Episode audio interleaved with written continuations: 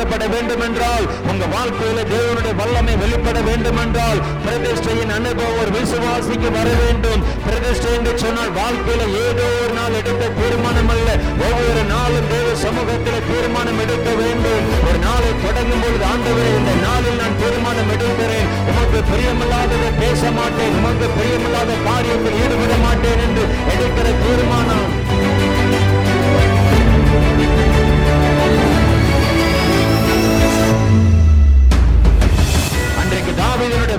அனுபவம் இருந்தது. என் வாயின் வார்த்தைகளும் என்னுடைய இருதயத்தின் தியானமும் சமூக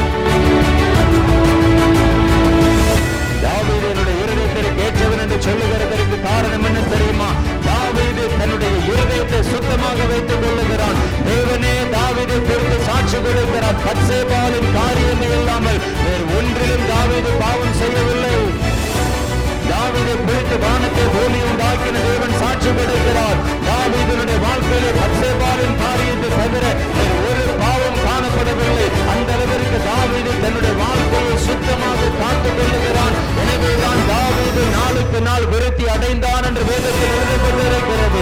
ஒவ்வொரு நாளும் தாவிதனுடைய வாழ்க்கையில் விருத்தி வந்ததற்கு காரணம் என்ன? தாவிதனுடைய பிரதிஷ்டையின் அனுபவம். தேவனை ஆராதிக்கும்படி கிடைத்த நாவினாலே நான் தூஷணமான வார்த்தைகளை பேச மாட்டேன் என்று தாவீது எடுத்த தீர்மானம்.